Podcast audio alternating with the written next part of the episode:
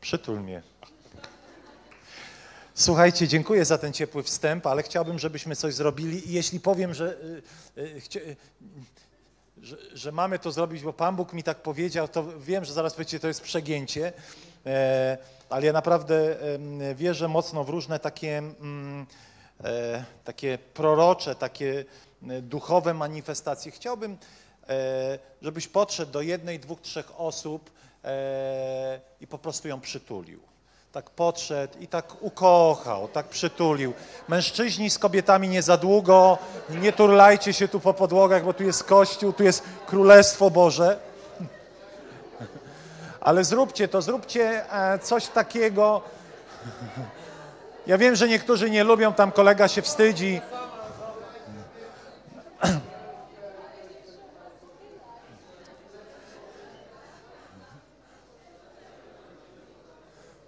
Pięknie, pięknie, pięknie.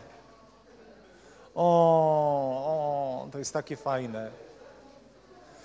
Cudownie, cudownie, cudownie. To była taka serio atmosfera, dłuższy czas, więc tak się bałem, czy ja się zmieszczę w tym formacie.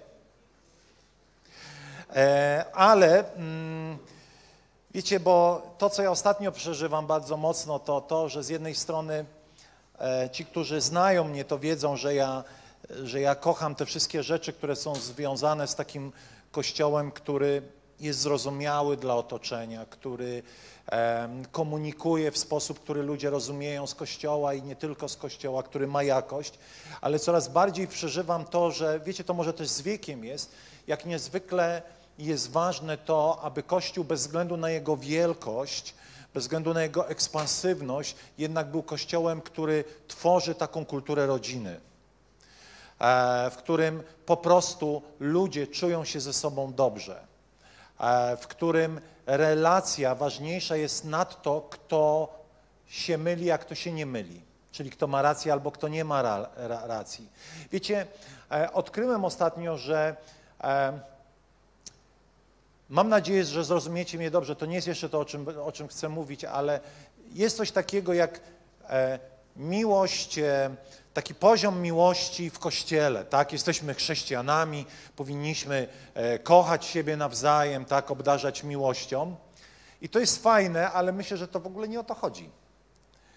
Myślę, że Panu Bogu chodzi o miłość, o poziom miłości taki, w który jest w najbardziej kochającej się rodzinie świata. Inaczej, Bogu chodzi o miłość w Kościele, która jest miłością taką rodziny. Rozumiecie, co chcę powiedzieć? To jest coś takiego, że w rodzinie, kiedy w Kościele różnie z tą miłością bywa, jest często tak bardzo się kochamy do momentu, dopóki mnie nie zdenerwujesz. Albo tak bardzo się kochamy, dopóki uznajesz moją rację. Tak bardzo się kochamy, dopóki ci się noga nie podwinie i nie muszę cię ratować. Wiecie, w rodzinie jest tak, ja zawsze to powtarzam moim dzieciom, nie ma takiej rzeczy, którą byście zrobiły i która by sprawiła, że się odwrócę od was. Nie ma takiej rzeczy. Nie ma takiej rzeczy, którą powiedziałybyście mi, która sprawiłaby, że odwróciłbym się od was. I jeżeli ja jako ziemski ojciec jestem w stanie wejść w taki poziom miłości do moich dzieci, to cóż dopiero lud Boży, który nosi w sobie Ducha Świętego i może wejść w taki poziom miłości, w którym, wiecie, prawdziwa miłość nie dobija rannych, tylko zabiera rannych ze sobą. I ja może o takim kościele, w którym będziesz mógł wszystko powiedzieć, wszystko o sobie powiedzieć i nikt cię nie wywali. Tylko wezmą cię i powiedzą, ej stary, no dobra, idziemy dalej, tak? To nie znaczy, że wiecie, chciałbym, żeby co niedzielę taki kolejka wyznających wszystkie swoje upadki i winy, ale mi chodzi o to, że ludzie w Kościele będą na takim poziomie miłości, że nic ich nie zrazi do drugiego człowieka. O takim Kościele marzę. Ponieważ Pan Bóg każdego dnia patrzy na nasze życie i musi to wszystko oglądać.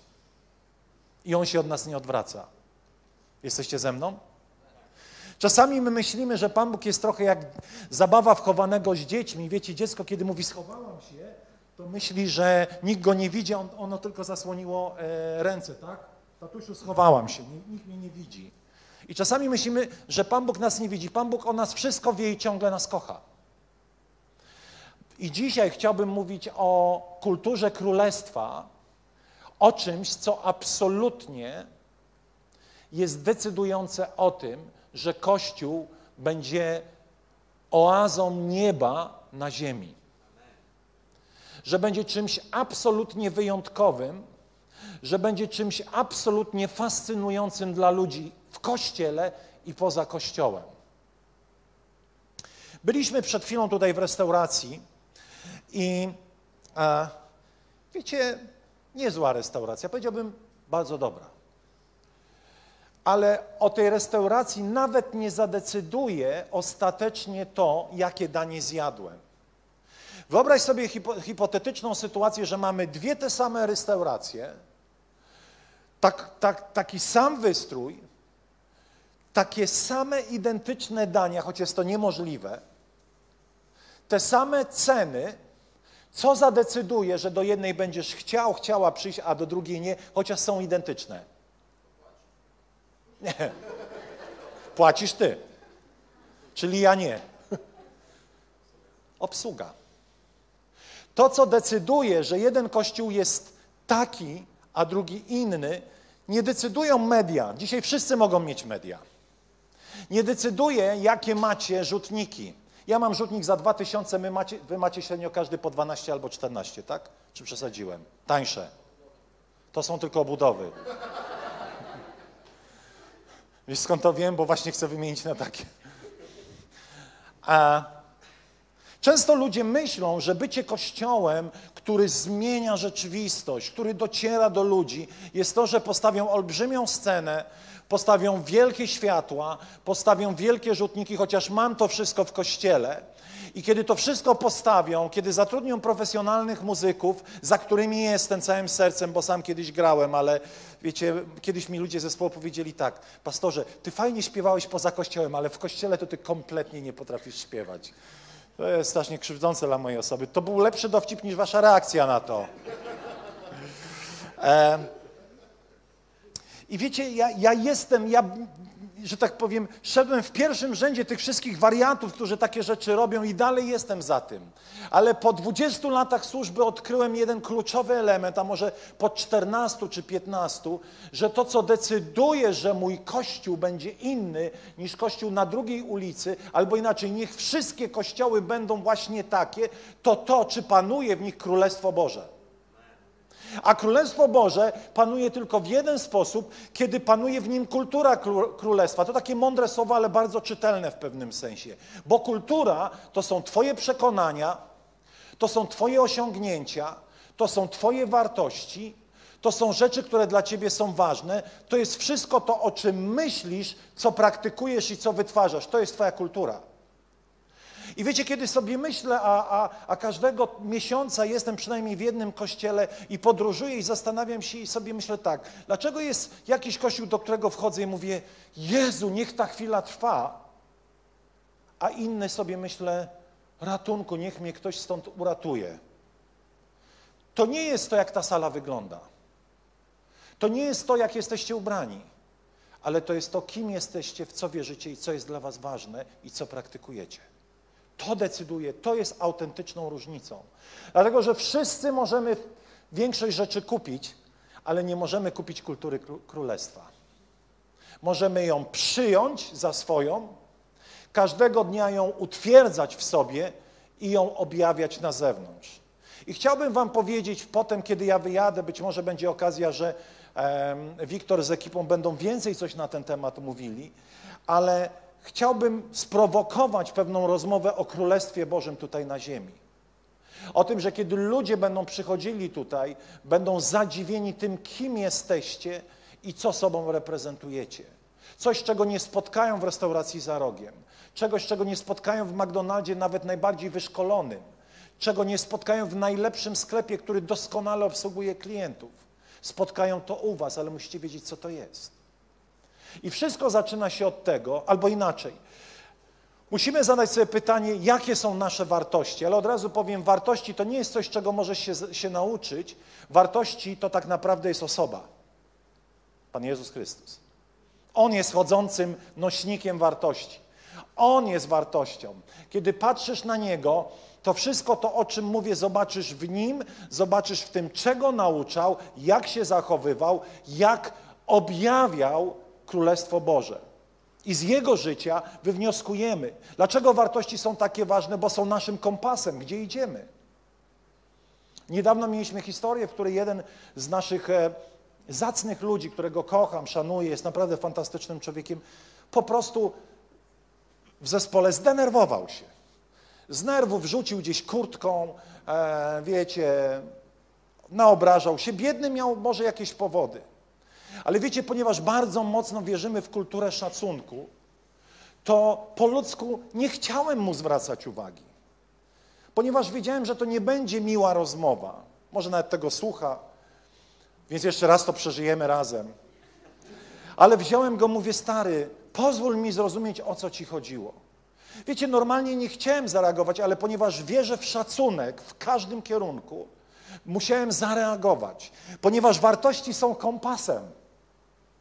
Wartości mi mówią, jak my będziemy szanowali siebie nawzajem, czy też nie będziemy, albo inaczej, czy będziemy siebie szanowali tylko na notatkach w iPadzie, czy może w praktyce będziemy praktykowali kulturę szacunku. I mówię, powiedz mi, byłem zmęczony, byłem po pracy, byłem całą noc w pracy i wiecie, to była taka ciężka część życia. Ja mówię, stary, ja wiem, ale nie możesz przed twoim liderem rzucać kurtką z nerwów, bo jemu się należy szacunek.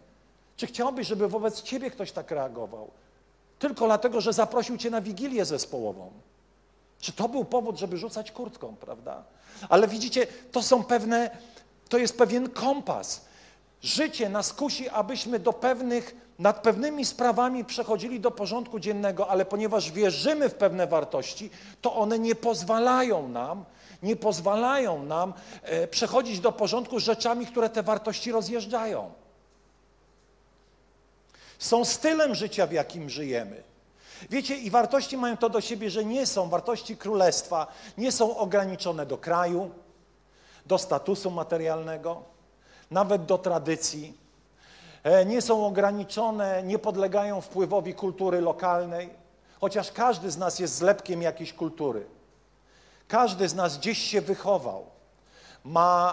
Niektórzy z nas może nawet mówią jakimś dialektem, mają jakieś nawyki. Ja pracowałem w firmie, która zajmowała się dystrybucją mrożonej żywności i w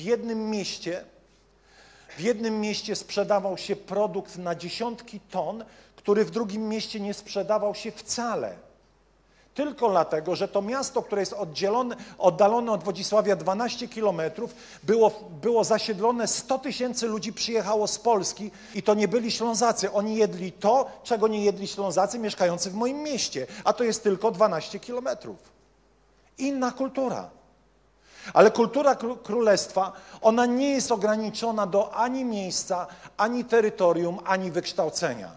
Dlatego jest tak niesamowita i uniwersalna.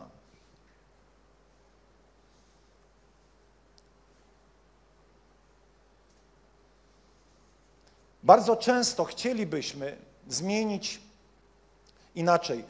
Kiedy w tym całym takim Bożym pragnieniu chcemy widzieć, jak Bóg dotyka ludzi w naszym mieście, w waszej dzielnicy. Tak jak powiedziałem na wstępie, wydaje nam się, zmieńmy salę, pomalujmy salę, ustawmy dobry sprzęt i będzie działało. To tak nie działa, ponieważ ważna jest kultura. I dzisiaj wam chcę powiedzieć kilka rzeczy o tej kulturze. Na tapetę wezmę coś absolutnie fundamentalnego, jak tożsamość. Kim jestem? W jakiego Boga wierzę?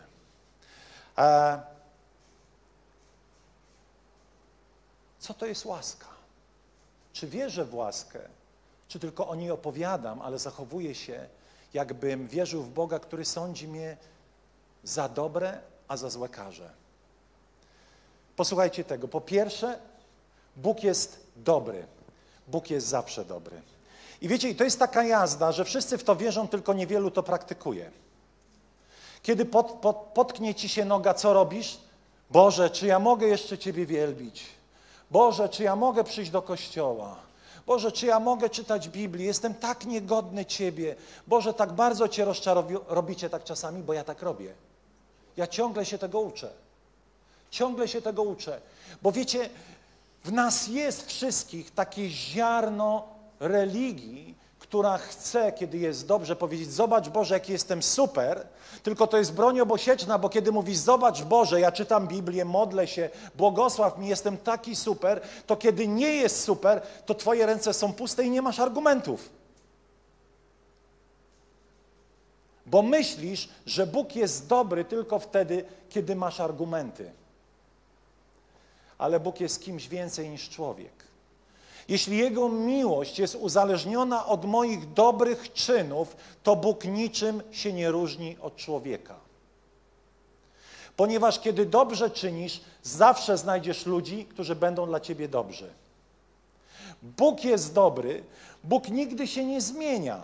Bóg nie ma gorszych dni ani lepszych dni. Ale kiedy my upadamy, to całe nasze wnętrze właśnie tak myśli, że dzisiaj Bóg ma gorszy dzień, ponieważ nie wyszło mi całe moje duchowe życie. Czujemy się źle. Od razu myślimy, że Bóg się od nas odwrócił. Wiecie, Biblia mówi o tym, że ziemski ojciec potrafi dobre rzeczy dawać swoim dzieciom, o ileż bardziej ojciec niebiański. Jeśli jakakolwiek rzecz zła jest większa niż Boża miłość, to Boża miłość wcale nie jest taka wielka. Jesteście ze mną? A ponieważ ona jest największa, to nie ma takiej rzeczy, która mogłaby sprawić, że Bóg przestanie Ciebie kochać. Wow, to jest objawienie. Ktoś chciał zaklaskać? Jak jeden klaszcze, to wszyscy klaszczą. Ty chciałeś zaklaskać? Bardzo dobrze. Mój taki mentor Steve Penny nauczył mnie poprzez to, że mówił: jak jeden klaszcze, to wszyscy klaszczą.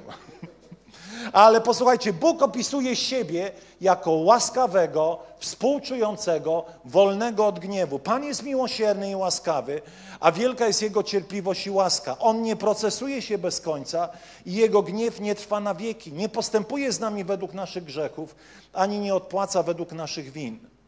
Lecz jak wysoko jest niebo nad ziemią, tak wielka jest Jego łaska dla tych, którzy się Go boją.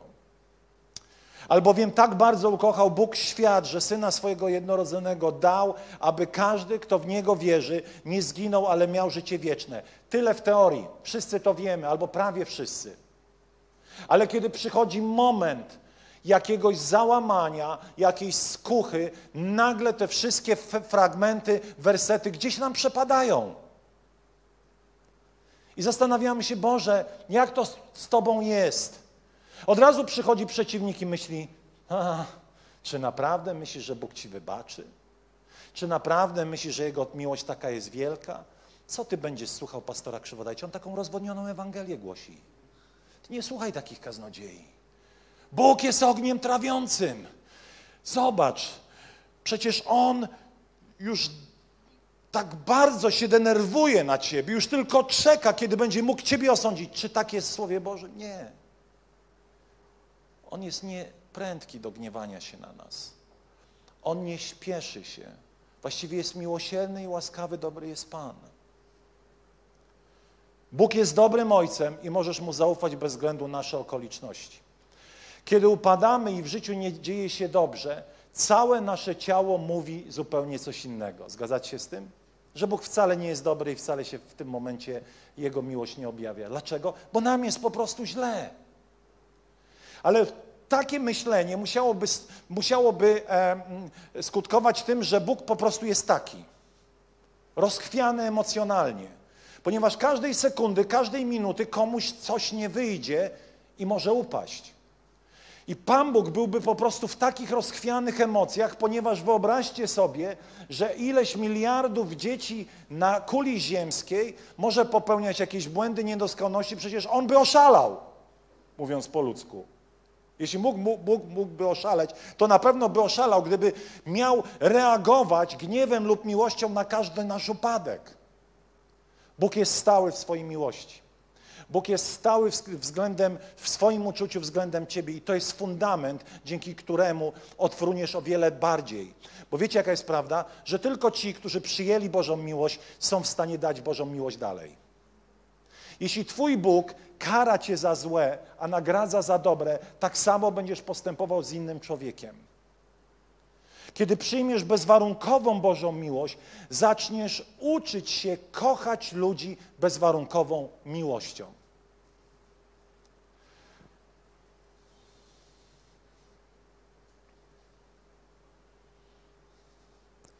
Jeżeli Bóg jest dobry, to Bóg zawsze chce dla mnie dobrze.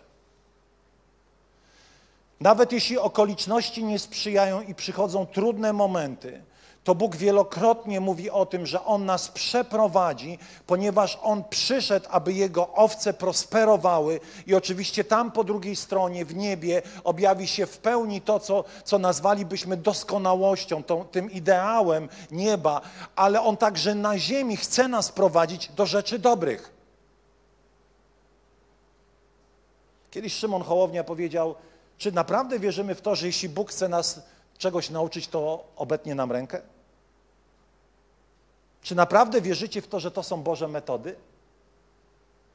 Czy naprawdę wierzycie, że Bóg, jeśli chce nas czegoś nauczyć, zrzuca na nas chorobę? Jeśli tak, to dlaczego idziesz do lekarza? Są ludzie, którzy wierzą, o, Bóg zesłał na mnie chorobę. Naprawdę? Bóg zawsze chce dla nas dobrze. Oczywiście On ma inną miarę czasami i nie zawsze to, co my uważamy za dobre, jest dobre, ale Bóg zawsze chce dla nas dobrze. I nawet jeśli dzisiaj tego nie widzę, to muszę wierzyć, że Bóg zawsze chce dla mnie dobrze. Wiecie dlaczego? Bo czasami my Panu Bogu mówimy, jak On ma odpowiedzieć na naszą modlitwę i mówimy, Panie Boże, jak będzie to tak, tak i tak, to będzie dobrze. Ale Bóg mówi, hola, hola, ja wiem, co jest dla Ciebie dobre. I kiedy Bóg odpowiada na naszą modlitwę inaczej niż my chcemy, czujemy się rozczarowani. A Bóg wie, co jest dla nas najlepsze. Mniej byłoby ludzi sfrustrowanych, gdyby bardziej ufali w to, że Bóg, jeżeli odpowiada na naszą modlitwę inaczej niż my chcemy, to On po prostu wie lepiej, bo Bóg jest dobry. Bóg jest dobry zawsze. Po drugie, zbawienie wytwarza radość. Oto Biblia zawsze mówi, że człowiek bez Boga, człowiek, który potrzebuje Bożego dotyku, doświadcza w swoim życiu smutek, ciemność i ból. I kiedy przychodzi Pan Bóg, jest zawsze powiedziane, że On zamienia smutek w radość. Tylko wiecie, często chrześcijanie, to co jest w normalnym myśleniu radością, to my się jakoś tego wstydzimy. Radość, co znaczy? Co to znaczy radość? Radość znaczy radość. Nic więcej, nic mniej. Kiedyś spotkałem młodą dziewczynę, chrześcijankę, która miała taką depresyjną dosyć osobowość i ona mówi, kiedy się smucę, to się raduję. Ja mówię, naprawdę? A jak to się dzieje? Bo ja, kiedy przeżywam radość, a ci, którzy mnie znają, wiedzą, że potrafię naprawdę być głupkowaty w swojej radości. I najbardziej znają to ludzie z mojego domu. Nic nie opowiadaj. Ale myśmy uduchowili smutek, a radość uznaliśmy, że ona taka świecka jest. Nie, nie. To, co ludzie bez Boga nazywają radością, jest próbą zdobycia radości. Jest substytutem, chwilowym zadowoleniem. I my mylimy pojęcia. Radość to jest coś więcej niż chwilowe uniesienie, ale to też jest chwilowe uniesienie. Dziękuję za te wszystkie depresyjne wyrazy twarzy tutaj. Jeszcze nie zrozumieliście, co to jest radość. Radość znaczy radość. Entuzjazm, który jest konstrukcją słowa inteo, czyli w Bogu, znaczy ni więcej, ni mniej jak entuzjazm. Jezus odniósł absolutne zwycięstwo. Kiedy odejdę z tego świata, będę w niebie, będę wolny od grzechu, choroby, kłamstwa, od różnych dręczeń wroga. mam dostęp do wszystkich Bożych obietnic, to jest wow! To jest coś. Czasami, wiecie, spotykam ludzi, szczególnie młodych ludzi, którzy od dzieciaka są w domu wierzących, rodziców i czasami rozmawiam z nimi, gdzieś się pojawia takie coś, potem oczywiście Pan Bóg to koryguje w swojej miłości i mądrości, ale czasami rozmawiam z nimi i mam wrażenie, że oni w pewnym etapie mieli problem, że rodzice w ogóle byli wierzący. Tak by kara się nam stała. A ja cierpię, że dopiero miałem 24 lata, że się nawróciłem, bo byłbym może mniej pokręcony. Oczywiście Pan Bóg miał w tym swój plan, ale wiecie, ja tak bardzo chciałbym się urodzić w domu ludzi wierzących. Jak ja bym tego chciał. Jak ja chciałbym mieć mniej deficytów, które Pan Bóg musiał po prostu leczyć. I jeżeli jesteś z domu, w którym twoi rodzice są wierzący, człowieku, skacz, tańcz, nie wiem, zwariuj tutaj z radości. Ponieważ może minęło ci wiele rzeczy, które nie minęły dzieciaków z domów różnych, nazwijmy to bardzo tak ogólnie. Ale kiedy zbawienie przychodzi, to zawsze reakcją człowieka na ratunek od Boga powinna być radość. I radość nie zawsze jest tym, co czuje. Wiecie, w Królestwie Bożym pewne rzeczy dzieją się na skutek naszego posłuszeństwa. Rozmawialiśmy z Wiktorem przed spotkaniem. Wiecie, apostoł Paweł mówi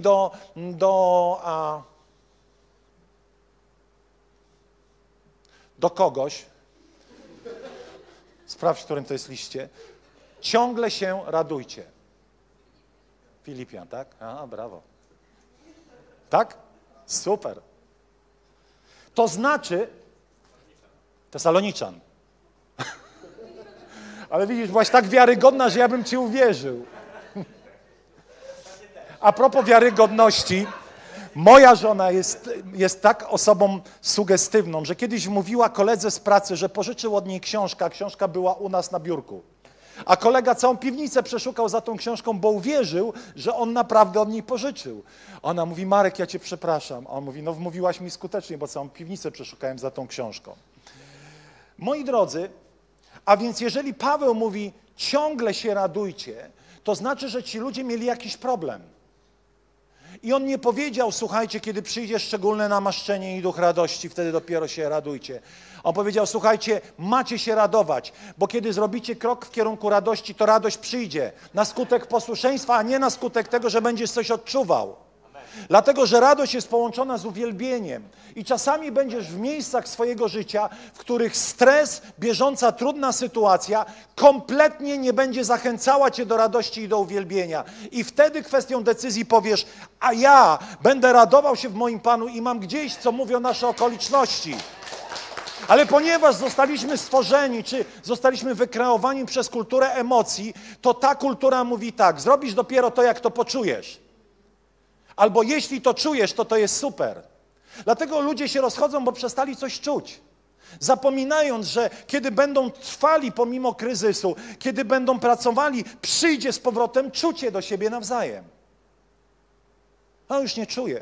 Nie czuję, żeby służyć. Nie czuję, żeby grać. Wiecie, w historii mojego kościoła wiele razy były momenty, w których czegoś nie czułem. Założyliśmy po drodze kilka kościołów i okazało się, że na sali jest tylko kilkadziesiąt osób. I wiecie, ja naprawdę nie czułem, żeby już cokolwiek dalej robić.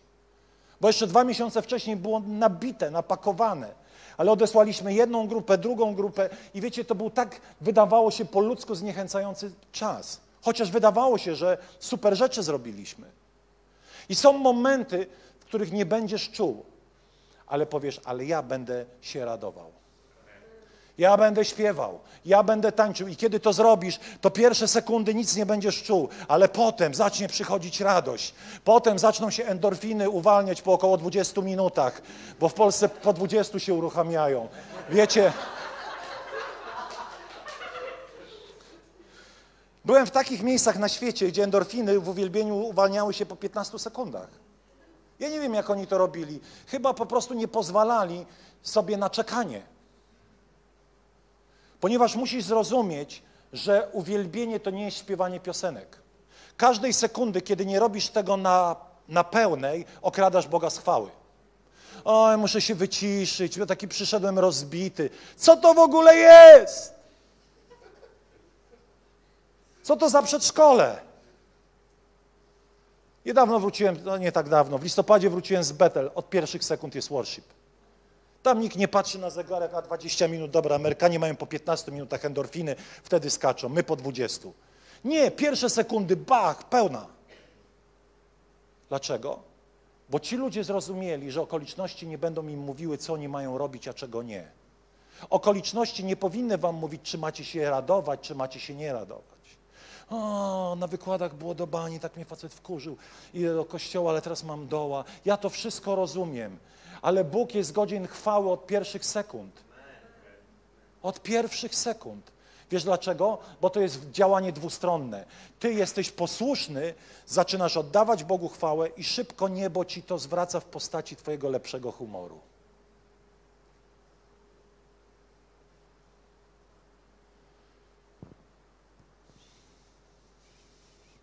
Kiedy mówię o radości, to także o tym mówię, jak służymy.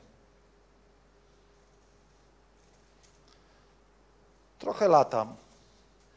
Jedne linie od drugich, wiecie najczęściej czym się różnią? Posiłkami i uśmiechem stewardess. Jedne robią to lepiej, drugie robią to gorzej. Ostatnio, kiedy leciliśmy amerykańskimi liniami, to wiecie, tam już był totalny freestyle. Te stewardessy to tak, ej, honey, stary, co tam u ciebie? Normalnie babka mnie poklepuje, a... Niektóre polskie stewardessy to po prostu granat rzucić i uciec.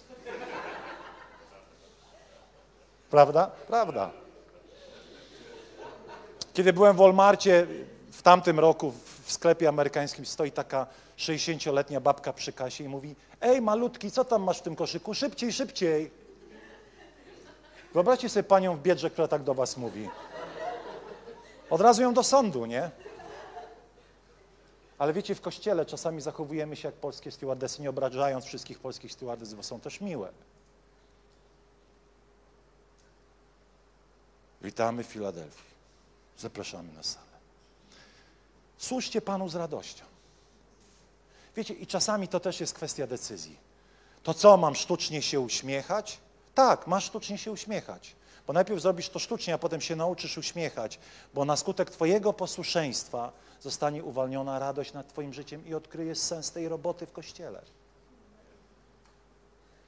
Nie będę tego robić. Ja tego nie czuję. Wiecie, ilu rzeczy ja nie czułem w Kościele, ale musiałem je robić, bo ktoś je musiał robić. Wiecie, pamiętam jak dzisiaj byliśmy małym kościołem i...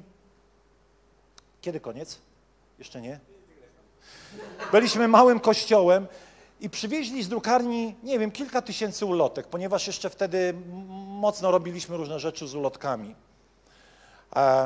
I pamiętam, siedziałem w tym biurze taki sfrustrowany, załamany i mówię: Boże, czy ja muszę składać te ulotki? I wiecie, czy ja to lubię? Ja tego nienawidzę, bo dla mnie poskładać 100 ulotek to już po prostu, nie wiem, rozsadza mi głowę, ciśnienie mam 400, bo ja bym coś innego poszedł robić. To jest za nudne, ale to robiłem, bo czasami tak trzeba.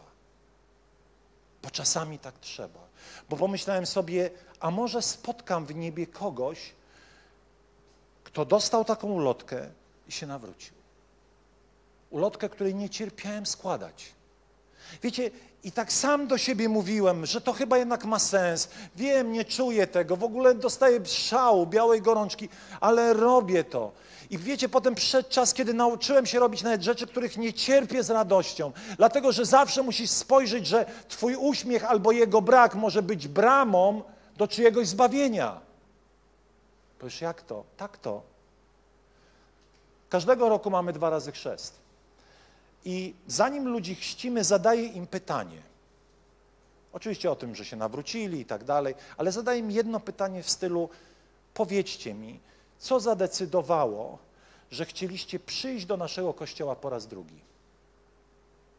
Nie powiedzieli: świetna muzyka. Nie powiedzieli: świetna sala. Nie powiedzieli: świetne kazanie. Jestem zniechęcony. Wiecie, co powiedzieli? Serdeczne relacje. Uśmiech ludzi, którzy nas przywitali. Zainteresowanie nami. Ciepła atmosfera. To sprawiło, że choć się jeszcze nie nawrócili, przyszli po raz drugi. A więc z jednej strony jesteśmy dziećmi Bożymi, adoptowanymi, przyjętymi do Bożego Królestwa, ale z drugiej strony jesteśmy radosnymi sługami. Dlaczego? Dlatego, że jest powiedziane: służcie Panu z radością i On nam służy z radością.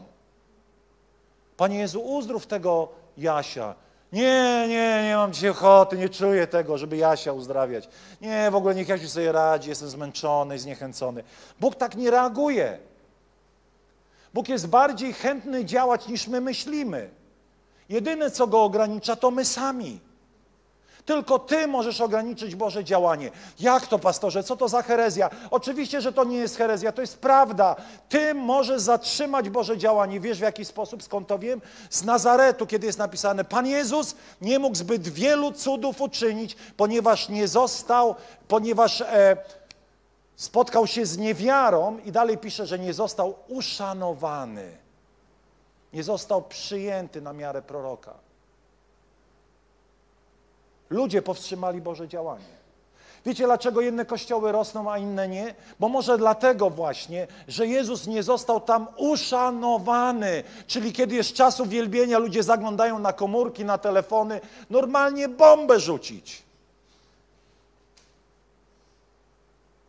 I ja muszę powiedzieć, że i mnie Pan Bóg zwrócił na to uwagę, chociaż ja w świętym celu to robiłem.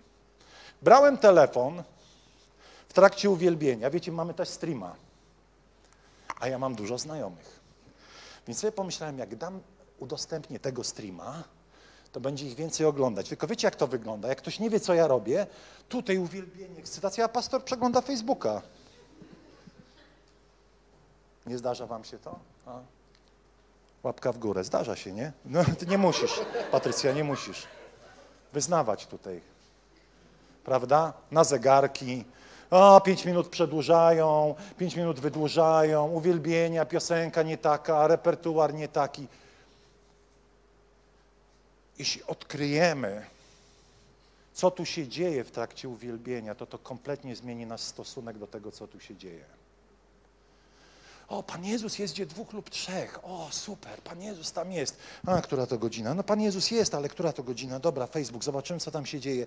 Dobra, Instagram przeglądam. O, Pan Jezus jest, tak, ale my tu mamy inne sprawy. My w ogóle nie wierzymy, że Jezus tutaj jest. To jest tylko intelektualna, umysłowa zgoda. Bo gdybyśmy wierzyli, ja nie mówię, że wy, ale może w innych kościołach, albo wy, którzy oglądacie online,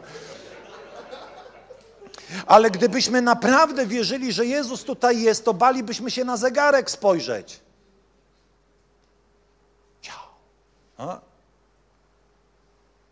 Nie chcielibyśmy, aby coś umknęło nam z tej Bożej obecności. Ponieważ kolejna rzecz, o której chciałem wam powiedzieć, przeskakuje 2, o których chciałem mówić, ale kolejna rzecz to jest pielęgnowanie Bożej obecności. Czym różni się Kościół A od Kościoła B? Czym się różni? Dlaczego do jednego kościoła są ludzie przyciągani, a drugiego nie? Mają ten sam sprzęt, tę samą salę, prawie takich samych dobrych nauczycieli. Wiecie czym? Że jeden pielęgnuje Bożą obecność, a drugi nie. Drugi jedynie teologiczną ma zgodę, że jest Boża obecność. Ale Boża obecność jest absolutnie kluczowa. Czym jest Boża obecność? Jest szczególnym przejawem tego, że Bóg jest tutaj. Ponieważ co do tego, że Bóg tu jest pełna zgoda, ponieważ każdy z nas jako świątynia Ducha Świętego wnosi ze sobą Bożą obecność. Ale przejawianie się Bożej obecności to jest zupełnie coś innego. Żeby Boża obecność mogła się przejawiać, musimy stworzyć tron dla Bożej obecności poprzez to, po pierwsze, że będziemy głodni być bliżej Boga. Bóg musi wzbudzić w was pragnienie bycia bliżej Jego. Wiecie, ja naprawdę ja widziałem parę razy w życiu przejaw tego, co to znaczy manifestowanie się Bożej obecności. Także w Polsce. Także w Polsce. Boża obecność była taka, że z trudem w ogóle poruszaliśmy się w sali. Był taki ciężar Bożej obecności, taki ciężar, wiecie, Bożej chwały w trakcie uwielbienia, że ludzkie ciało nawet reagowało na to, co tam się dzieje. Ale niedawno zobaczyłem, do jakiego miejsca w Bożej obecności można dojść. Że nie potrafisz tego nazwać, ale nie chcesz z tego miejsca wyjść. Że nie potrafisz tego nazwać, że masz nazajutrz zwiedzanie Los Angeles i wcale cię tam nie ciągnie. Chcesz zostać w tym miejscu, nie potrafisz do końca nawet tego uchwycić, tylko sobie myślisz, chwilo trwaj! Boża obecność. Coś, co sprawia, że przychodzisz i rzeczy, z którymi czasami zmagałeś się latami, są zabierane. Uzdrowienia się po prostu dzieją. O tak, Bóg uzdrawia. Bóg uzdrawia. Tak, Bóg uzdrawia, ale nie u nas, ale uzdrawia. Bóg uwalnia. No tak, u nas nie uwalnia, ale Bóg uwalnia. Wiecie, zawsze powtarzam, to jest moje zdanie, mojego autorstwa. Zapamiętajcie. Jeśli zabierzemy z Kościoła manifestującą się Bożą obecność, niczym nie różnimy się od osiedlowego klubu. Niczym. Niczym. Zmienia się tylko treść, która jest pozbawiona tego niebiańskiego skutku na życie słuchaczy. My nie chcemy, jestem mówcą, który nie chce opowiadać o Jezusie, chcę Go pokazywać. Poprzez to, kim jesteś, ale też co manifestuje Bóg przez twoje życie. Dobrze. Wierzycie, że Bóg uzdrawia? Tak? Kiedy modliłeś się i Bóg przez ciebie kogoś uzdrowił? A co zresztą? Wierzycie, że Bóg uwalnia? Kiedy modliłeś się o życie kogoś i ktoś został uwolniony? Wierzycie, że Bóg mówi w słowie proroczym? Kiedy prorokowałeś do kogoś? Kiedy powiedziałeś coś, co mogło mieć znaczenie do życia tej osoby, a mogło pochodzić z inspiracji Ducha Świętego? A więc jedno to jest to, co wiemy o Bożej obecności, ale drugie to jest to, co praktykujemy. A żeby to jedno doszło do tego drugiego, to jest takie miejsce, w którym trzeba powiedzieć wyjście z łodzi, chodzenie po wodzie, w którym możesz czasami się pomylić i wpaść do wody. Tamto jest bardzo bezpieczne mówienie o tym, o Bożej obecności. Ale manifestowanie Bożej obecności jest podróżą w wierze. Ponieważ modlisz się o chorych i nie wszyscy są uzdrawiani. Ponieważ modlisz się i prorokujesz i nie każde proroctwo jest w dychę. Niektóre jest na 2, niektóre na 3, ale niektóre jest na 11 w skali 1 do 10. Ale czasami musisz zaryzykować swoją dobrą opinię, że modlisz się o tego chorego i on może nie zostać uzdrowiony, ale rób to pomimo. Kiedy przychodzi Boża obecność, ludzie jedyne, czego pragną, to zmiany swojego życia. Jest coś takiego dotykającego, jest takie poczucie świętości, dobra, że jedyne, o czym marzysz, to być tutaj, nigdzie stąd nie wychodzić. Pamiętam, kiedy po jednym z takich wieczorów pojechałem do domu i tradycyjnie otworzyłem onet.pl i nagle zionęło po prostu takim brudem. Mówię, Jezu, zamykam ten komputer. Nagle to, co było dla ciebie normalne, wydaje się tak niefajne, tak czasami złe, nieczyste. I nikt ci nie mówił 8 kazań na temat grzechu. Nikt nie wbił cię w fotel poczuciem winy, jaki to jesteś beznadziejny. Tylko odczucie Bożego dotyku sprawiało, że zostawiałeś rzeczy, które ci dotychczas nie przeszkadzały. I nikt ci nie mówił, że nie miałeś tego nie robić. Po prostu w twoim duchu nagle doświadczenie realności Boga było tak wielkie, że pomyślałeś sobie, wow, to do mnie nie pasuje. Pamiętam, kiedy się nawróciłem. Na kazaniu bardzo przeciętnego mówcy, mam nadzieję, że tego nie ogląda. On wie, o kogo chodzi. Ale była taka Boża obecność. I pamiętam, wyszedłem, pojechałem na próbę mojego zespołu. I mój gitarzysta miał wziąć klucze z takiej recepcji w Domu Kultury i recepcjonistka gdzieś te klucze zgubiła. I on zaczął po niej wrzeszczeć, przeklinać. Ja mówię, Marek, co tak klniesz na tą kobietę? A on mówi, a tobie co się stało? Ja mówię, nie wiem, co się stało, ale mnie to denerwuje. Poczucie Bożej obecności zaczęło sprawiać, że pewne rzeczy, które dotychczas dla mnie były normalne, były częścią mojego życia, były częścią mojej natury, nagle przestały do mnie pasować. Pamiętam, kiedy poszedłem na imprezę, a byłem ostrym zawodnikiem i pamiętam, siedzieliśmy i mój kolega gitarzysta mówi, no to chłopaki, to co? Napijemy się. I pamiętam, wziąłem tą wódkę i do połowy przechyliłem i poczucie Bożej obecności i to, że ja do tego nie pasuję, odstawiłem, mówię, panowie, nie wiem, co jest grane, ale ja nie potrafię pić. Nie wiem, co jest grane, nie potrafię tego nazwać, ale ja nie pasuję tutaj. Chłopaki czekali, aż wrócę. Nigdy nie wróciłem, bo ja wyszedłem w środku imprezy, a nigdy nie wychodziłem w środku imprezy. Kiedy przychodzi Boża obecność, rzeczy dzieją się prościej. Ale to w nas musi się zacząć palić ten głód być bliżej Boga. I wiecie, nie na takich spotkaniach jak te, choć też, ale to się zaczyna o 7 rano albo o 10, kiedy pijesz swoją kawę i nagle zaczynasz mówić, chcę więcej Boga podczas tego porannego czasu. Albo może wieczorem, chcesz więcej Boga, chcesz bardziej, chcesz Go doświadczać. Nie chcesz już o Nim tylko słuchać, bo ktoś ci powiedział, a to nieważne tam te wszystkie cudactwa, ważne, żebyś był wierny. Tak, jeśli chcesz być wierny, to musisz być wierny Jemu Słowu. A jest powiedziane o Jezusie, że On uzdrawiał wszelką chorobę, wyganiał złe duchy, manifestował po prostu serce Ojca w problemach ludzi. Bóg nie zostawia nas ze swoimi problemami.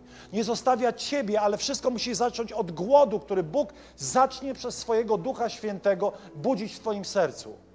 Chcę więcej Ciebie. Chcę, żeby te wszystkie dziadostwa z mojego życia odeszły.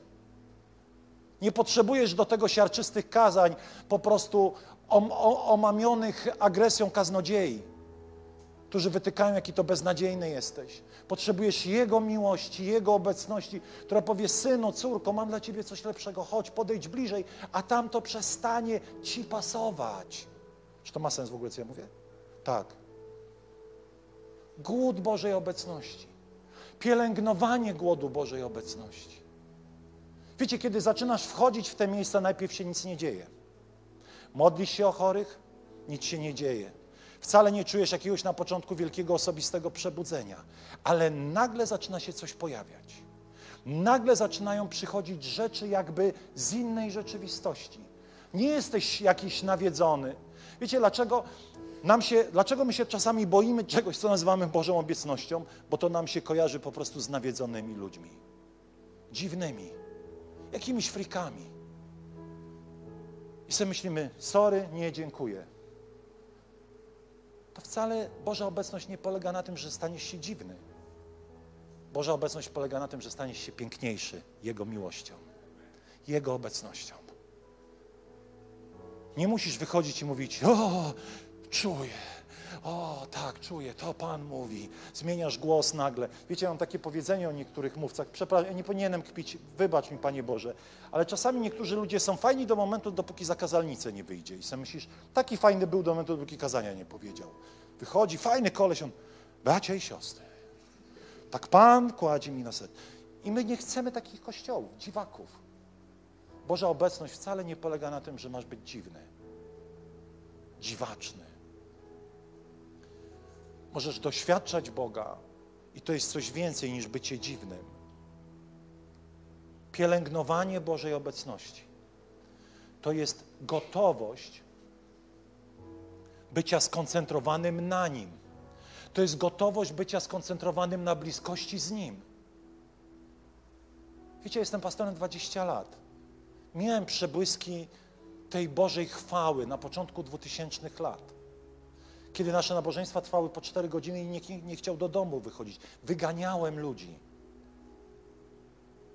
I od kilku niedziel muszę wyganiać ludzi z kościoła. A od roku czujemy, że Boża obecność przyszła. O, chcecie historię?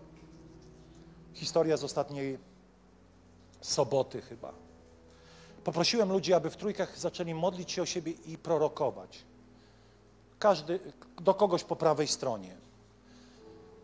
Kto jest po prawej stronie? I jedna z dziewczyn, taka Renia, zaczęła prorokować do Weroniki i mówi, słuchaj, Wera, mam takie widzenie, zielony kamień, który jest jakby powieszony na piersi i jakby przylega ten kamień do miejsca, w którym jest serce, i Bóg chce ci powiedzieć, że jesteś jak ten zielony kamień blisko Bożego serca. No super, fajnie, ale ta historia się tak nie kończy. A moja Angelika dostała, kiedy była w Wodzie Życia na konferencji kobiet, od jednej z dziewczyn książkę i kamień. I mówi, daj to tej dziewczynie, o której mi opowiadałaś, właśnie tej Weronice. Tylko że moja Angelika jest trochę zakręcona i zapomniała o tej książce i o tym kamieniu. I kiedy przyszła na to spotkanie w piątek, czy tam w sobotę, mówi, ty Wera, miesiąc noszę to w torbie, tu jest książka i kamień. Nie wiem, o co chodzi z tym kamieniem, masz ten kamień i tą książkę. Książka o małżeństwie i kamień. Kamień biały. Ta wzięła, ta prorokuje, że ten zielony kamień na sercu tej, że ona jest jak zielony, jak kamień na sercu Pana Boga, ale ten kamień jest zielony i to, że jest zielony, ma znaczenie. I ta Weronika w tego wieczoru dostała książkę i kamień, przyjechała do domu, wzięła ten kamień, tylko ten kamień to jest jakiś opal czy coś, że jak dała go do światła, to on się zmieniał na zielony. Jeśli ktoś jest matematykiem, wylicz rachunek prawdopodobieństwa, że ktoś ci mówi o zielonym kamieniu, a ktoś ci daje na tym samym spotkaniu zielony kamień. To musiał być Bóg. Dla tej dziewczyny, która była molestowana, gwałcona przez swojego ojczyma, historia o zielonym kamieniu, który jest przy sercu ojca, w historii, kiedy ojczym ją gwałcił, jest czymś więcej niż tylko jakąś opowiastką. I nagle dostaje do ręki zielony kamień, który z białego zamienia się na zielony. To musi być Bóg. Kilka miesięcy, teraz w niedzielę mieliśmy błogosławieństwo małego Maksia. Wiecie, ludzie też są dziwni, mają czasami tak spektakularne świadectwa i oni dopiero je mówią po roku. I matka mówi, bo ja chciałem powiedzieć świadectwo przy okazji tego Maksia naszego. A ja mówię, no a co chcesz powiedzieć? No bo wiesz, pastorze, lekarze powiedzieli, że ja nie mogę mieć dzieci i to nie, że będziemy mnie leczyć i może będę miała, ale właściwie nie mogę mieć dzieci, ale spróbujemy leczyć. I na jednym z nabożeństw jej teściu miał słowo prorocze. Mówi, jeśli ktoś jest jakaś kobieta jest bezpłodna, niech teraz otworzy się jej łono. Mówi, ja nawet na tym nabożeństwie nie byłam, oglądałam je online. I pomyślałem sobie, to jestem ja, to jestem ja. I mówi, przyjęłam to. I mówi, wiecie, za jakiś czas zrobiłam sobie test i test wyszedł, że jednak nie. Położyłam go na pralce, pojechałam do pracy. Mówi, tak byłam pewna, że jestem w ciąży. Chociaż mój cały organizm, medycyna powiedziała, nie możesz być w ciąży, nie będziesz w ciąży, możemy cię leczyć, ale tam jakiś poziom, który musi być ileś, u ciebie jest 0,0 coś tam. Nie możesz. I ona mówi, wróciłam do pracy i chciałam wyrzucić ten test do śmieci, patrzę, a tam 2 kreski. Tą niedzielę błogosławiliśmy małego Maksia. Chcecie historię? Miesiąc temu dzwoni do mnie kobieta i płacze. Ja mówię, co się stało? Umarł, ktoś zginął, zabił się. A ponieważ ja mam na komórkę przełączenie z kościoła, więc to był ktoś, kogo nie znałem. I on mówi, pastorze, nie uwierzysz, to najlepsze jest to, nie uwierzysz, co się stało. Ja nawet nie znałem tej kobiety, zadzwoniła z Niemiec. Mówi, kiedy był taki moment i modliłeś się, miałeś kazanie, przyjmij swój cud, powiedziałeś, podnieś swoje ręce do góry i przyjmij swój cud. I mówi, ja podniosłam 2 ręce do góry i mówię, Boże, ja chcę przyjąć Twój cud, ale pastorze, Ty nie wiesz, ja jedną rękę miałam bezwładną. I patrzę, ona jest w górze. Wróciła do niej władza, była skręcona jakimiś śrubami, szynami, ponieważ ona była zdruzgotana. Mówi, od tego momentu ruszam tą ręką, a miałam dopiero jechać na rehabilitację. Taki jest nasz Bóg. Taki jest nasz Bóg. Pamiętam, jakiś czas temu jechałem na spotkanie do kościoła jednego. Jechałem i cały czas słyszę Ela, Ela, Ela, Ela. I zaczynam kazanie, mówię, wiecie co, wiem, że to wyjdzie dziwacznie, ale mówię, czy jest na sali Ela? Ale wiecie, ogarnął mi wtedy duch zwątpienia. Mówię, nikt się nie zgłasza. I ja mówię, to może ktoś ma siostrę Elę. Mówię, Boże, jaka wtopa. Nagle wychodzi kobieta i płacze. Ona podchodzi i mówi, ja jestem Ela. Ale ja mówię w myślach, ale ja nie wiem, co ja mam jej powiedzieć. I idzie Ela. I ona tak idzie, a ja tak na nią patrzę, mówię, Jezu, co ja mam jej powiedzieć? I wiecie, jak nie wiesz, co powiedzieć, to powiedz, nie. Bóg jest i myśli o tobie. Wiecie, ona szła, ja mówię, Ela, tak, Ela. Ja mówię, Bóg jest i myśli o tobie. I wiecie, ja myślałem, że nie trafiłem, że to w ogóle jakaś straszna porażka będzie. Ona odeszła. Po nabożeństwie przychodzi, całe nabożeństwo płakała. Mnie już to denerwowało, bo mi trochę to przeszkadzało. I podchodzi i mówi tak, od pół roku zmagam się z chorobami, mam problemy z dzieckiem, w domu w ogóle jest siekiera. I jechałem na to nabożeństwo, powiedziałem tak, powiedz mi, że jesteś. Powiedz mi, że masz to wszystko pod kontrolą. A ja pustka. Bóg jest i myśli o tobie. Wiecie, dla niej to było wszystko.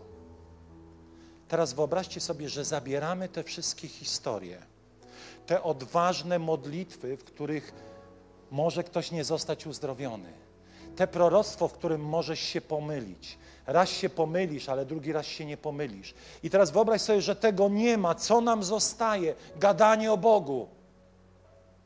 Gadanie o Bogu. A Bóg jest i chce objawiać swoją obecność, ponieważ królestwo jest ponadnaturalne. Kościół nigdy nie miał być oparty jedynie o ludzką mądrość. Tak, dobrze jest korzystać z mądrości. Dobrze jest korzystać z tego wszystkiego, co Bóg nam daje. Dobrze jest korzystać z mediów, sami tego używamy, wiecie, kochamy to, ale na końcu dnia i tak liczy się tylko ta jedna rzecz.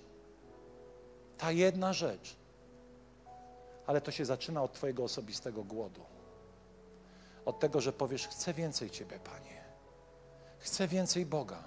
Chcę Go zobaczyć w swoim życiu. Chcę Go zobaczyć w swoim życiu. Chcę Go zobaczyć w małych świadectwach i w wielkich historiach. Chcę Go w końcu widzieć. Wiecie, tak jak ten chłopak z ewangelizacji ulicznej, gdzie jesteś? Który... No właśnie, byłam w kościołach. Wyobraźcie sobie, co by było, gdyby ci ludzie zostali w domu. Być może to był znak dla tej osoby. I ostatnia historia dziewczyny, która się niedawno nawróciła. Stoję w Biedrze, ponieważ jechałem na siłownię, chciałem sobie kupić jogurt. Ja wiem, że nie wyglądam na faceta z siłowni, ja to wszystko wiem, nie oceniajcie mnie pochopnie, ale naprawdę jeżdżę tam ze względów zdrowotnych. Naprawdę, ponieważ muszę ćwiczyć dużo. I wiecie, to jest ciekawe, że czasami Bóg uzdrawia innych, a jakoś nie zawsze uzdrawia Ciebie. Chociaż w swoim życiu też widziałem wiele uzdrowień, to jest uzdrowienie z duszności, z zacisków. 6 razy była w szpitalu, bo 6 razy była w szpitalu, bo dusiła się z powodu alergii. I po 6. razie powiedziałem, Boże, ja nie jestem w stanie tego wytrzymać, że moje dziecko 6 razy do roku było w szpitalu. Mówię, uzdrów ją. I pamiętam, jak się dusiła i słuchaliśmy, czy przyjdzie ten moment, kiedy zacznie tak, wiecie, już świszczeć, jak to się mówi. I to świszczenie nie przyszło, ale pojechaliśmy z nią do lekarza i pani doktor powiedziała tak, prorocze słowa, jak cię, Karolinko, nie zacisnęło, to już cię nie zaciśnie. Od tego momentu już nigdy nie była w szpitalu.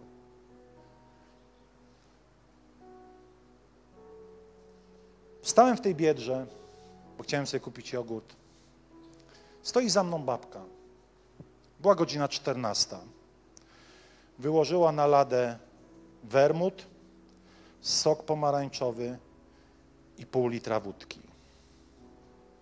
Jest 14. Odwracam się, czuję alkohol. Wiecie, tekst jak upośledzonego, za przeproszeniem, nie obrażając ludzi z jakąś dysfunkcją psychiczną. Odwracam się i mówię, szkoda zdrowia na picie. Ona tak na mnie spojrzała, to nie dla mnie. Ja mówię, proszę pani, nie musi pani kłamać. Mówi, jest 14 po południu. Nikt o 14 nie kupuje pół litra wódki, chyba że ktoś uzależniony. jeszcze jesteś wstawiona. Ona do mnie mówi, nie tutaj, tylko wyjdę. Ale wiecie, kiedy ja robiłem to, ja miałem wrażenie, że jakby jakaś zewnętrzno-wewnętrzna siła mnie pchała do tego, żeby zagadać. Wiecie, nie jesteśmy w Ameryce, gdzie ludzie zagadują do siebie w markecie, hej, malutki, szybciej, tylko odwracam się do kobiety, której nie znam, która wykłada wódkę, a ja jej tu jakiś morał o zdrowiu prawie. I wyszliśmy, ja wyszedłem pierwszy, ona wychodzi zapłakana i mówi, ekspedientka mi nie sprzedała wódki, bo wyczuła alkohol.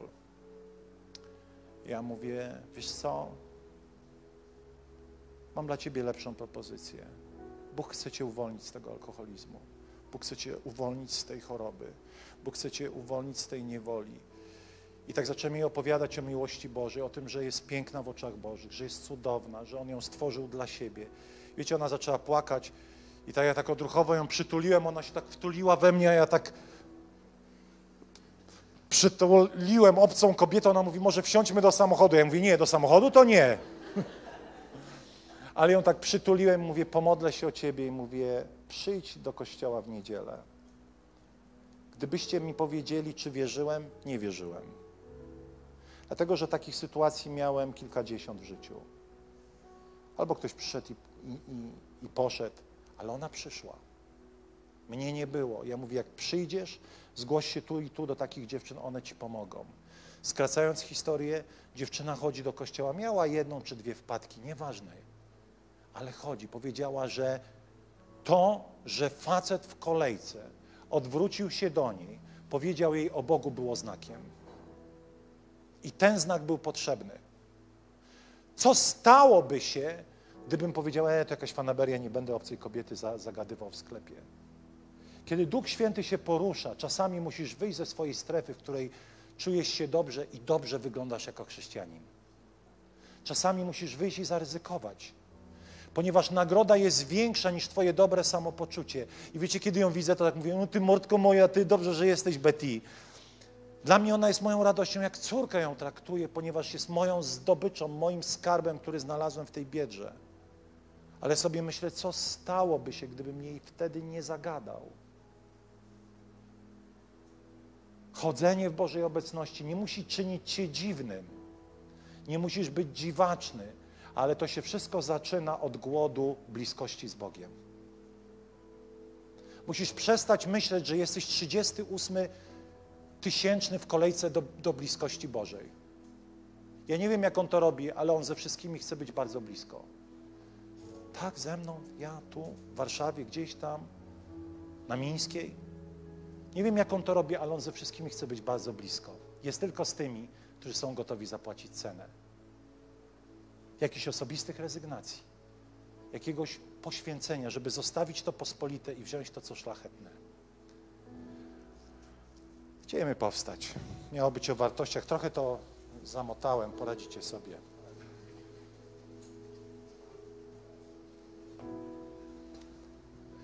Chciałbym się teraz z wami modlić.